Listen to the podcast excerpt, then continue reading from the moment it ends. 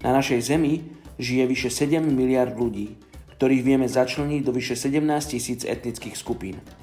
Z tohto obrovského počtu ľudí ešte 41% nemá prístup k evaníliu. Dnes vám chceme predstaviť jednu z týchto etnických skupín, ktorá potrebuje počuť zväzť o prvom príchode Ježiša a o dokonalej Božej láske.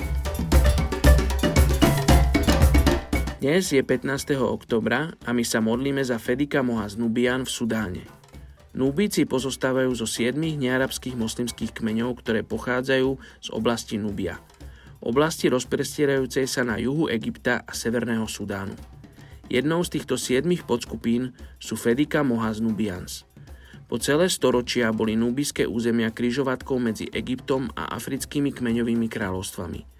Dnes je ekonomika Fedika Mohaz Nubian založená na polnohospodárstve. Pestujú si vlastné jedlo a ich základom je dura, tenký pšeničný chlieb. Medzi týmito ľuďmi existuje obava, že kresťanstvo im zobere ich kultúrne prvky, na ktoré sú patrične hrdí. Modlíme sa za citlivosť misijných pracovníkov, aby mohli etnickej skupine Fedika Moha z Nubian prinášať čisté evanielium bez kultúrnej záťaže zo západného sveta.